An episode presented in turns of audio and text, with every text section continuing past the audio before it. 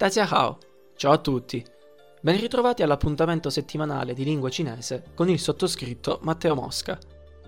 Come anticipato la scorsa settimana, ieri si sono conclusi i festeggiamenti del Festival di Primavera con il Festival delle Lanterne, in cui, come suggerisce il nome, è d'uso passeggiare la sera con delle lanterne in mano o più semplicemente lasciarle appese alle porte. La tradizione nasce da una leggenda che racconta di un dio adirato con i cinesi che aveva deciso di dar fuoco alla capitale il quindicesimo giorno del calendario lunare.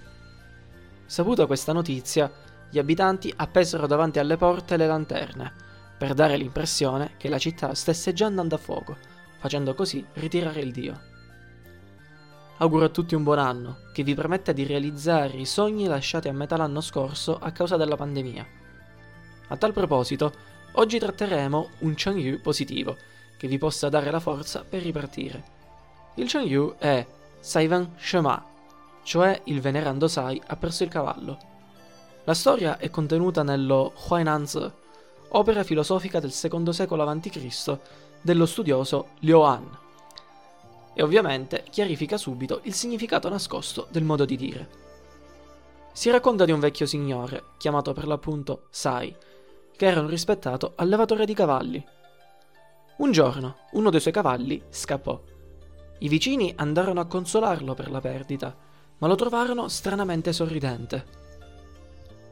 Lui spiegò che la perdita del cavallo potrebbe portare in futuro notizie positive. Per quanto i vicini rimasero allibiti dalla spiegazione dell'anziano Sai, gli dovettero dare ragione quando il cavallo tornò poco tempo dopo, accompagnato anche da uno stallone di razza. I vicini questa volta visitarono il vecchio per congratularsi per la lungimiranza ma anche questa volta rimasero spiazzati dalla reazione funerea di Sai, il quale spiegò che l'arrivo dello stallone non poteva essere giocoforza una notizia positiva. Difatti, poco tempo dopo, il figlio di Sai, mentre cavalcava lo stallone, cadde e si ruppe una gamba. Anche questa volta i vicini rimasero stupiti dall'espressione felice dell'anziano. Infatti, la frattura della gamba del figlio sarebbe stata una benedizione. Di lì a poco, gli Unni invasero la Cina e tutti i giovani in salute vennero coscritti. Tutti i giovani del villaggio di Sai non fecero più ritorno, mentre l'unico a salvarsi dalla coscrizione fu suo figlio, a causa della sua gamba rotta. Il Chen Yu, il venerando Sai ha perso il cavallo, ci insegna quindi che non tutti i mali vengono per nuocere. Con questo invito di ottimismo vi do appuntamento alla prossima settimana. Shangao Shuiyan 朋友，再见。